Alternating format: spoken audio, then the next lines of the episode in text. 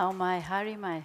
Um, I'm going to talk a bit about the university and our changing society and how architecture has a responsibility to respond to those changes. And then I want to f- uh, focus on the work of my students in the master's program at the University of Auckland School of Architecture, um, who have done, um, who are working on the future of our city. And then I want to finish up with our next big idea. Auckland City, what a pity, wasn't exactly the title of my choice, but I can understand the alliteration made it an easy sell. I'm too much of a Pollyanna to admit to anything that's not optimistic. And I have to say that lately a sense of foreboding can easily overcome one. Because it's easy to knock Auckland. This talk is certainly not going to be a litany of what's wrong. There's too much stunningly good about Auckland in a way that just makes it even more important that we strive to make the bad better.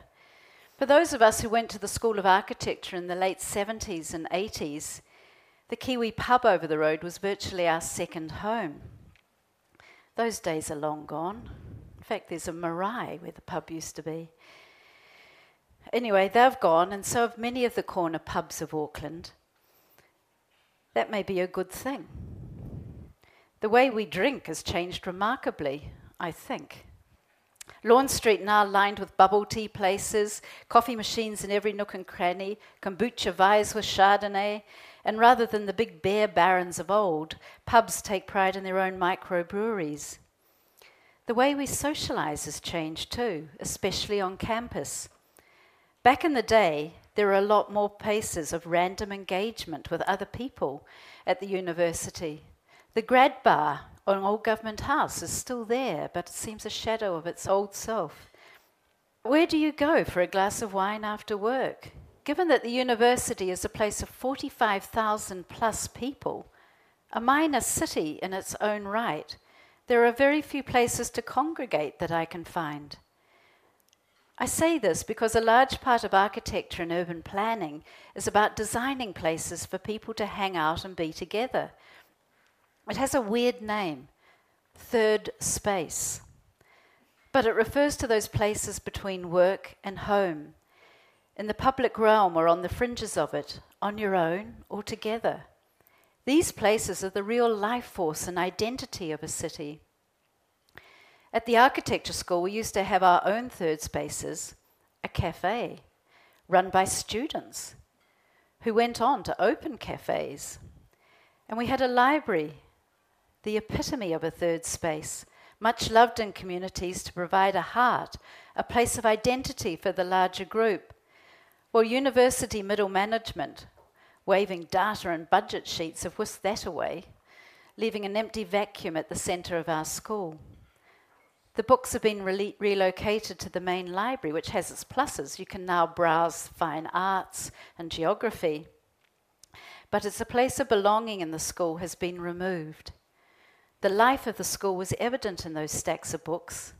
There were student models and drawings on display. New books that had just come in were, were stacked by the front door, and students would avidly pore over them as they entered.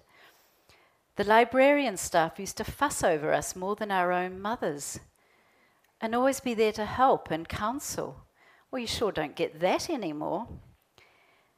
Now we have more mental health issues could all this be related? The giant structure going up right in the centre of our campus to house a large swimming pool and gym may provide health for mental health problems, but sometimes all it takes is an intimate, nice place to sit and talk with friends and have that wine after work. Hopefully, these types of facilities will be catered for once the dust settles on the construction sites. As more and more of us come to live and study in the city, the importance of these community orientated spaces become fundamental to the well-being of our city. And it's not just the numbers of people. In the early 2000s, arriving back to New Zealand, I was stunned that walking up Queen Street, I couldn't even understand a word that was being said around me. Everyone spoke a different ang- language, and it wasn't English. Things were certainly changing in our city. Our society was becoming stunningly diverse culturally. And this is coupled with the increasing awareness of Te Ao Maori and a whole new world that was all around us, except we'd barely noticed it. Now we are learning more. And as the children of these immigrants grew up and came to university, I was aware of how our teaching and what we are teaching about public space was no longer adequate. Students began using their studies to learn about the cultures of their ancestors and in turn asking the question how multiculturalism might be addressed in our built environment here. We Pakehas had made a place down here in the Antipodes in the graven image of England, or as close as Dammit, Queen Street, Felton Mathew's Circus radiating around Albert Park, stone churches, brick office buildings. The photos of Queen Street in 1925 show an urbane street of buildings parapeted, round domes, spires, five, six stories high. The street bustling with people, with tramcars, horse and carts. It was all go. And unfortunately, it was mainly go. A lot of fine buildings were pulled down 30 or 40 years after to make new office buildings. That is the nature of city building. Buildings based on the latest modern Western styles are built for commerce. But they paid no heed whatsoever to underlying geographies, geologies, and narratives that might have gone before. All that was erased until now, when we're slowly realizing their power and necessity. We are being forced to peel the scales from our eyes and look and listen. What gives me great hope is that all this is tied in with reconnecting with a broader view of the ecological narratives and systems that a healthy environment requires. These two forces or drivers of design, environment and culture, how they affect us and are allowed to breathe in our urban environment, is what I find most exciting to be involved in at the university. My students and I work on this together as we both learn the art of standing upright here, as the great poet Allen Curnow put it. My students' work. I shamelessly use the word my students because I'm so proud of them. um, I'll start. I wanted to sort of go through some of the some of the great work that they've done. Emily Zeng's 2019 Masters of Architecture thesis, Woven with Water, an exploration of the Onehunga aquifers. Yes, an architectural thesis. Started for me with Emily taking me for a walking tour around the industrial sites of Onehunga. Has anyone ever done that? We were on foot as 18 wheeler trucks roared past as we were searching for the hidden remnants of the springs of Onehunga, which used to supply much of our new city's drinking water and still does, about 20%, I think. We arrived shaken but alive at the Auckland Transport bus depot on Neilson Street to find the Bycroft Springs wedged between the rail line and a sea of asphalt covered in buses. Also, fittingly, right next to the Hynds concrete pipe factory. A patch of, say, 30 by 20 metres overgrown with ropo, puha, flax, and a small grass area with a ubiquitous tannalized pine picnic table but there was an overflowing stream coming out of the ground and then disappearing into one of those Hynds pipes. It was extraordinary. Onehunga has a number of springs of water that flow beneath the volcanic rock and the sedimentary clay beneath, bubbling up to the surface in places. It was why Waikaraka, the original Maori name for the foreshore to Onehunga, has been a great place to settle for centuries. The springs were very important to Maori, encapsulating the mauri or life force of Onehunga and driving the ritual of the Pure ceremonies that still occur around the isthmus. And I can attest to this. I live um, near a beach on the North Shore, and every so often of an evening I hear a conch shell go, and down I go to the beach, and there'll be 50 to 100 people lined up on the beach or in the water chanting and doing their ceremony. Some have even come from Australia for these ceremonies. And all this is going on, completely oblivious to the rest of us. Anyway, Emily's thesis mapped these aquifers and then proposed architectural interventions which brought them literally to light on the surface. Captain Springs Reservoir, the grotto, the pond, these are their names, marking each one as a showcase of their history and place. And finally, out into the Manukau Harbour, where she established a round circular uh, walkway in the tidal stream to enable the enactment of the Pure ceremony the releasing of the spirits into the outgoing tide. Each intervention she made was beautiful, a reason to stop and celebrate and witness the life force or Wairua place, spirit of the place, taking a positive stand against the relentless tide of don't give a stuff industrialization. A small fact Captain Springs, as in the road, is named after the spring which is named after Captain Haultain of the Fencibles Regiment, who was given the land to farm.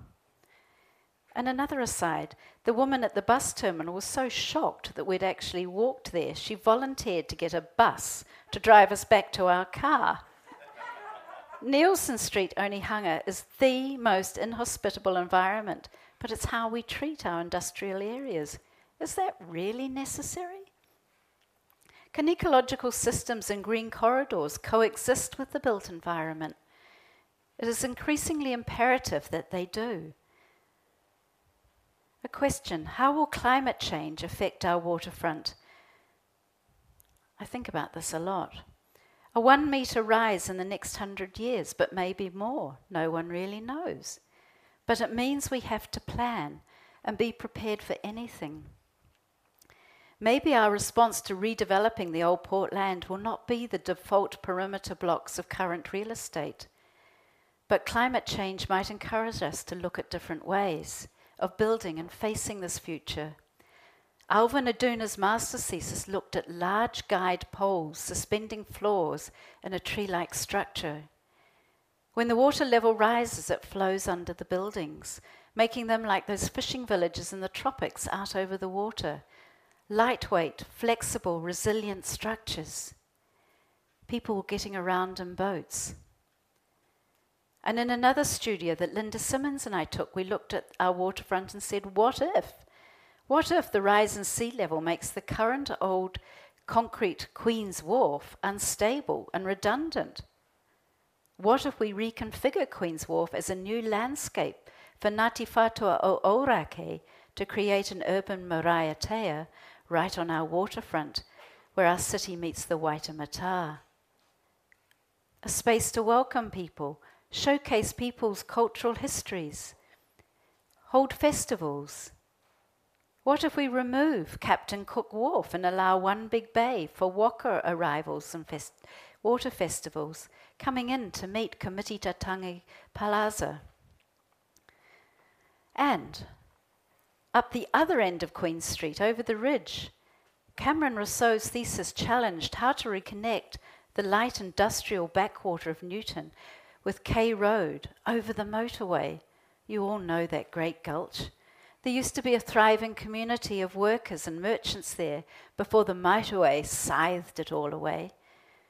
Now it's important to reconnect our city's severed fabric Cameron created a new landscape of mushroom like structure forms on a single pillar that sort of spark came out like this, forming um, random pe- pentagon shapes like a giant um, tile that interlinked and supported each other. And they sprouted up around the motorway roads to infill the void. So, an organic blanket like form sat above the underlying ground level and motorways below, with big openings, allowing the sunlight to penetrate down into the underworld with, um, in the landscape of punga trees and, and, and ferns. It allowed these two disparate worlds to coexist, motorways to continue below through greenery and above, towers of buildings and piazzas like San Gimignano in Italy. Clusters of four to six story apartment buildings and workspaces around community buildings, schools, and workspaces were, sus- were built on these suspended structures, forming really appealing places to live, large trees growing out of the structural mushroom forms. It could be totally far fetched, but Cameron's visions made it look completely credible. Solution to a massive problem we have here in Auckland. How to, what to do with our motorways and how to reconnect communities. Healing our existing urban environments is a very important task we all take as we intensify our city. And it's not just in our city, it's down south. Last year, my fourth year studio students looked at Manukau City Centre. It's extraordinary to watch the growth of a city before your eyes. In the early 60s, the area in Wiri was farmland with the Puhinui stream meandering through it. Then someone had the bright idea that the carpet of suburban houses fast spreading south would need a city centre. In 1965, roads were built turning off the Great South Road onto the farmland to form a few city blocks, which suddenly sprouted government buildings, Ministry of Works, IRD, and a council chambers, also at that point surrounded by paddocks. Ten years later, in 1976, Westfield Shopping Mall was built, that giant internal retail facility that had become the hub of Manukau. Apart from the tiny remnant of the original farmland being kept as Hayman Park, virtually all of Manukau City Centre has been built completely orientated to this building of model of enclosed buildings, set in a sea of car parks, fed by enormously wide arterial roads. It's a hell of an urban model. In direct contrast to the community it is supposed to serve in South Auckland, one of rich diversity with a high concentration of Maori and Pacific communities who have a strong sense of their culture, their pride, their performances, their colour, and they love coming together. In other words, the community has a heart, but it sure isn't reflected in their city centre. The students' mission was to look at ways that could be overcome, how to create a new urban environment in Manukau that allowed housing for 10,000 people right in the city centre, that looked at how to make the roads into multimodal boulevards lined with big trees, that looked at ways to reconnect with the natural environment. Most of all, how to make an urban environment that reflects the culture of the people it serves. We took a bird's eye view. What are the big moves? Firstly, breaking open the mall on the east west axis, creating a wide pedestrian orientated open spine or corso, the length of Manukau City, linking Great South Road through the retail area to Hayman Park. The corso, roofed over in areas, would be tree lined and have water features popping up that you can sit beside or play in as the water flows to the enlarged lake newly created in Hayman Park. Retail and office buildings would be orientated along the spine, plus a new library, performance areas, art gallery, and workshops. Tal Rabinovich designed a new centre for WINZ, currently one of the worst buildings in town. What she designed was open and welcoming, enticing you in under the cloak of its exterior and revealing a cafe, lovely meeting rooms, and open terraces above for staff break to break out in. A building designed for the most vulnerable in our community. William Cody designed a new police station that fronted the street. No citadel, this one. It had a public gym and a place for food trucks at night. So the youth could play basketball nearby. Leon Forges took on mental health in the community, deciding that the office building and car park outside the current mall restaurants on the northern side could go and be replaced with a large public swimming pool that opened out to the north facing landscape slope with basketball courts and seating, something for the, not only the youth but the community to use. The side adjacent to the mall was planted, and under this big landscaped roof he created was a health centre, so the barriers to seek health were broken down. Karis Collins designed a big music school based around the music culture of South Auckland, wrapping around the existing car park that's to service the um, train station. She had giant megaphones upended and radiating upwards with music studios inside, full of colour and sound, an auditorium, recording studios. The glazed walls looked out onto Hayman Park. Everyone could see and hear what was going on inside. It was fabulous. Hayman Park itself became a centre for a new cultural building of national significance, Te Papa of the North, and its setting shaped to take cultural performances like Kapa Haka. Ecologically, one of the big moves was to extend Hayman Park across Lambie Drive with large land bridges. We completely got rid of the Bunnings and Mitre 10 barns over the road that are currently throttling the Puhinui stream and looked at how that whole area of the Puhinui could be recovered to make a landscaped ecological connection back to the Manukau harbour. Where all the light industrial low rise zones are now, we completely rezoned for mixed use residential, incorporating those commercial facilities and jobs along the road frontages. So we still kept them, we just created a whole different environment there, but with residential above. A wide green corridor wound through the centre of these blocks with cycling and pedestrian paths connecting all the areas safely away from the arterial roads or boulevards as we made them. Schools in the northwest corner over Lambie Drive so students could walk or ride to school using a new giant ring bridge over the intersection. Our design propositions provided nearly 10,000 residential homes heaps of commercial, retail, and office buildings, and a lot of entertainment and food streets, but above all, places for people to live and work without having to drive. Can you believe that in South Auckland? To have ready access to green spaces and quality environment that allowed their cultures to shine. And it only took 12 weeks. The power of architecture and the power of what a valuable contribution these bright young minds can make. As architects and urban designers, we have an obligation to provide quality urban environments for all in our cities. But for me, our work showed how a few big moves could rejig a whole way a city sees itself. The heart of our city, our civic and cultural centre, Aotea Square, formed a series of disparate buildings, all objects of their own time, forming a rather amorphous central open area, our civic marae ātea, constantly needing help.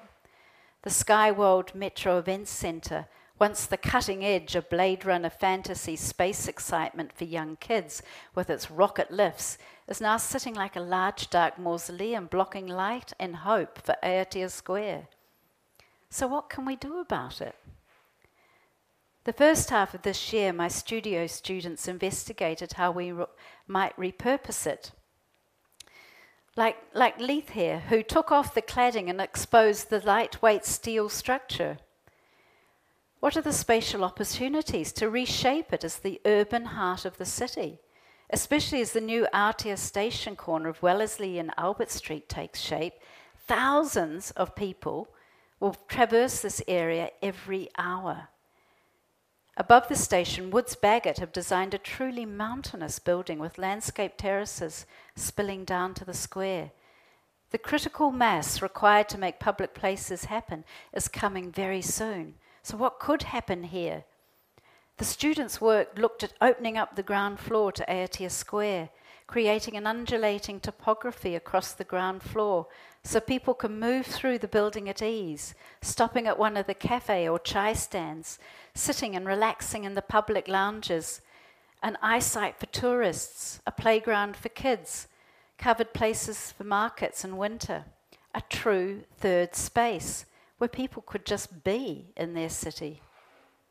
The existing escalators and stairs would now climb up to the upper levels where the existing cinemas were transformed into an urban design centre, a place to display, and an auditorium for debates, a city museum, workshop meeting spaces arranged around the central light well, a new roof that has landscaped gardens, bars, and restaurants, bridges linking at high level back to the other buildings nearby, that layered circulation of a big city.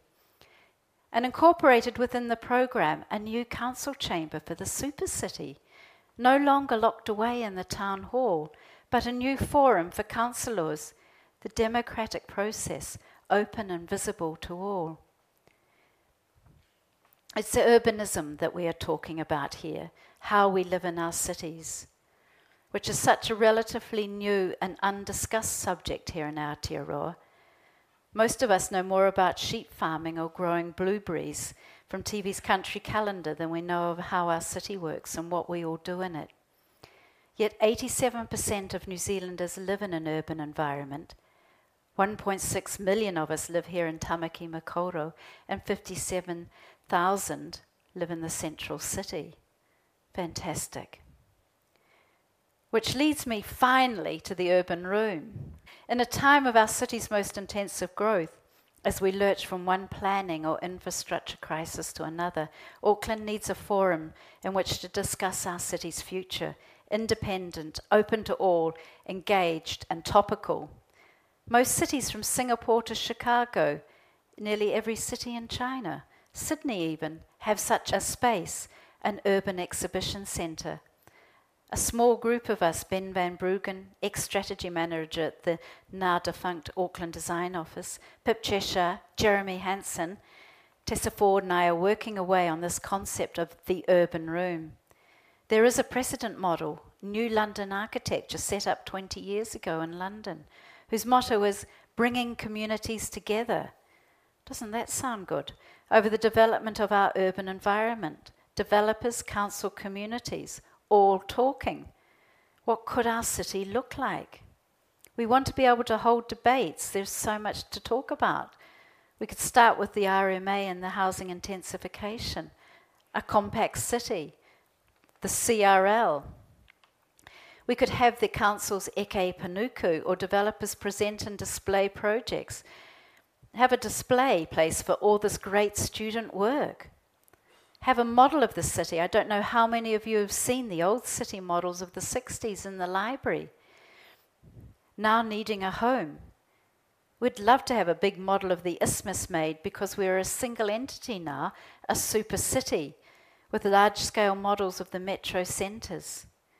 We're looking for a space downtown, street front or pop up, something. We're looking for people who love their city. We're looking for ideas and passion. So you might ask yourself, how can I help? Well, you can go online, www.theurbanroom.com. Got that?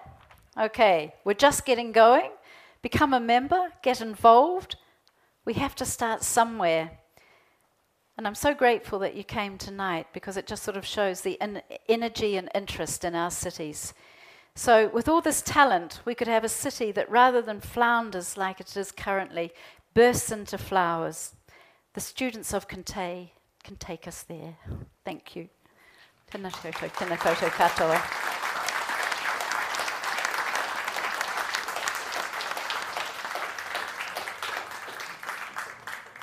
Now I'm supposed to ask if there are any questions, but I'm sure there aren't.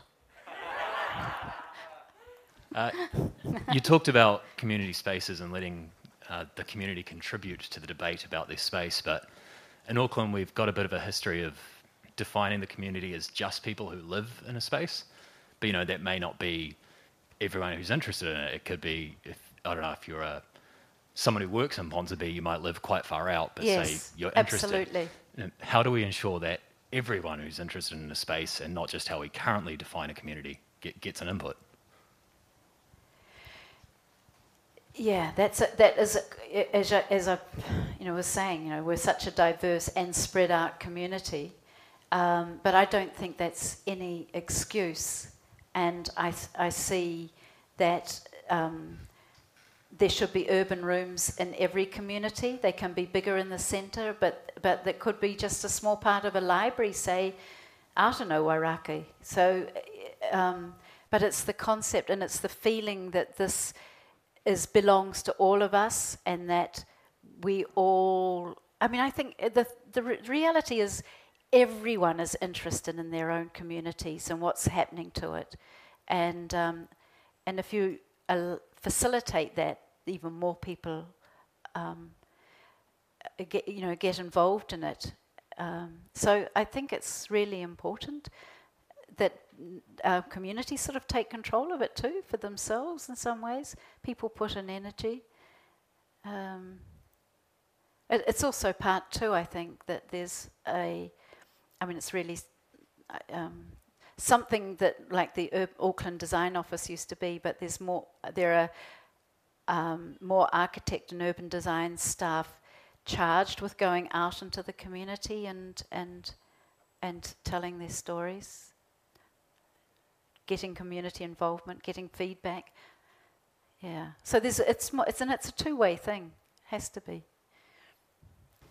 Uh, Julia, sort of, uh, I've been involved in working with council for probably 10, 15, 20 years, and one of the difficulties we have is getting community action with the, with the city. And I fully support your concepts of the, the urban room, and one of my sort of little passions a museum for Auckland, which you haven't got. But is it too late? I mean, with the current sort of approach, with the sort of imposition of the, of the sort of various planning rules, would it be very difficult to uh, sort, of, sort of modify the city in that way?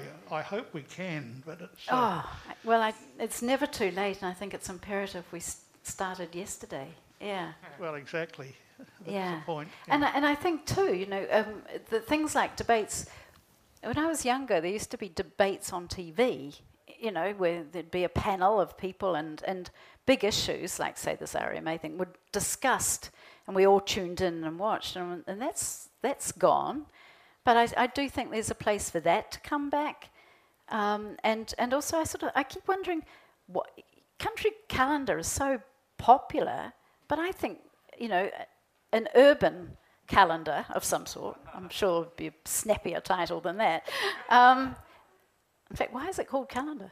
Um, it would be a really important thing to where you educate people you show people what happens in their city or what you know um, there's so many stories and things and i think when people understand things more it's much easier to make decisions and understand the ramifications of, of our city you know like the metropolitan urban limit i think that's a really critical one that seems to just be um, spreading. Yeah. Um, let's say the urban room does come to a decision um, somehow um, on the comes to what sorry come to a decision about let's yeah. say the city or the local community. Yeah. How does this go about being physically realized in let's say the next 10, 20 years? Are there stakeholders involved from the government, or is it sort of like um, people coming together and taking collective action uh, group? No, it, it's a, it's a forum for discussion. It's not a legislate, but it's it's how um, information gets fed back to, to and opinions get fed back into these other bigger processes, and I think that's a really important thing to to have. And, and if you've got enough power or you know collective force there, then people it can't be denied. You know, so it has its it has its own. Um, um, energy in that. So, and that's that, you know, in a city, people have that power of coming together. At the moment, it's all disparate, there's no, re- no place to focus it.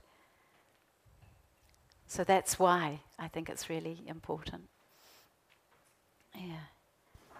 Because we do live in a democracy too, remember? Just setting the context of the question yeah. up front, which is the major infrastructure yes. projects that's come in, um, kind of like CRL. You yes, mean? that CRL, mm. Auckland Light Rail, and even Harbour Crossing potentially coming yes. on board. Um, so, yeah. in that side of um, the infrastructure projects, um, do we have any urban design concepts or ideas already um, pulling up to speed or trying to merge into those projects at the moment? Well, there's an awful lot of people doing an awful lot of work on those projects. Um, and wouldn't it be interesting to see where they're at and what's happening? So, which is again another reason why we, we sort of want to have this forum where this work can go up and be it becomes the repository where you where you um, go to seek that knowledge. I mean, Eke Panuku do a great job and things go up on their website, but, but it's, you have to really go and seek it out. Hey, Julia, awesome talk. Thank you so much. Really inspiring. And I love the learning through students. you, the description of the Manukau fourth year exercise. Yes. The issue with Manukau is it was designed by highways engineers first before anything else happened. Yeah. And that's the problem in many parts of Auckland. So, can I propose design of and management of streets for anything other than traffic level of service, please?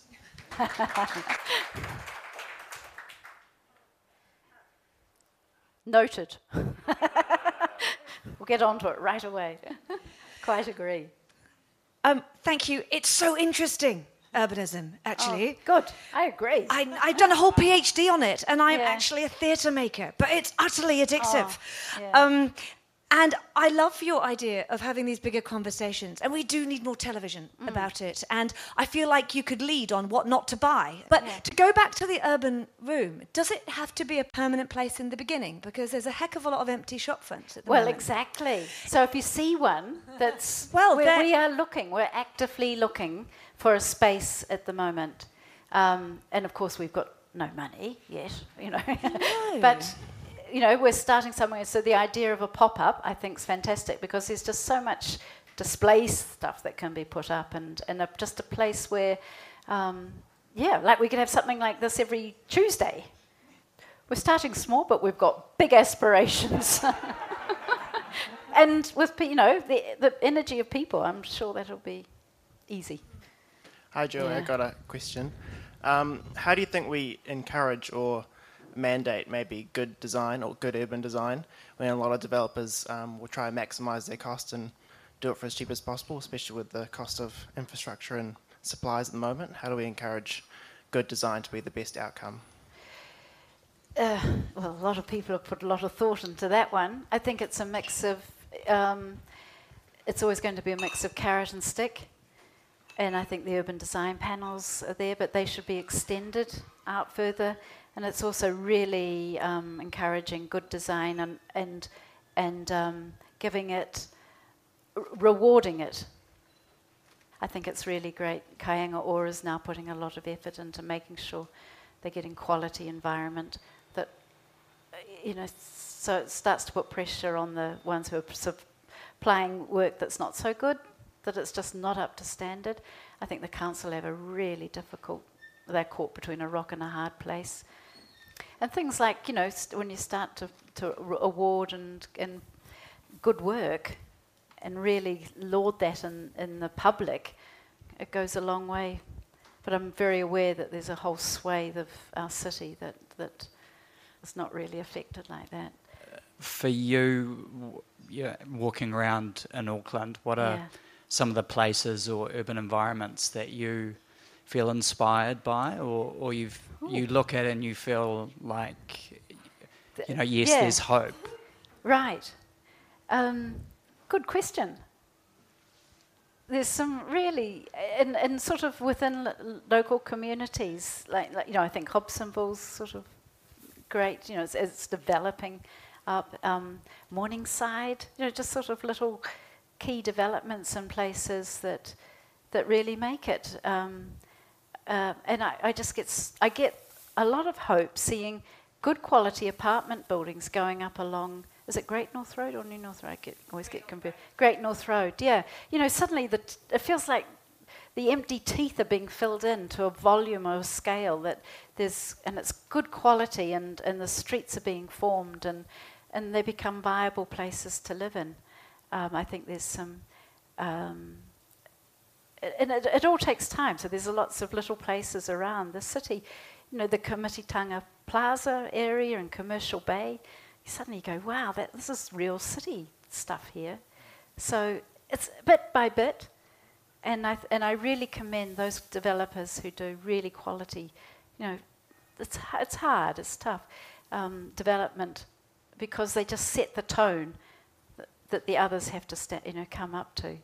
So um, I think it's re- really exciting, our city. It's starting to really become a city.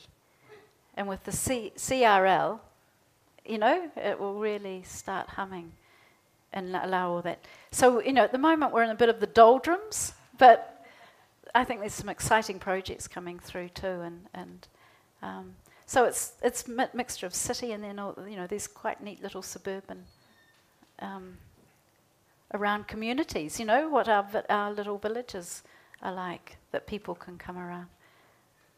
So I'm full of hope. right. Thank you, everybody. Yes.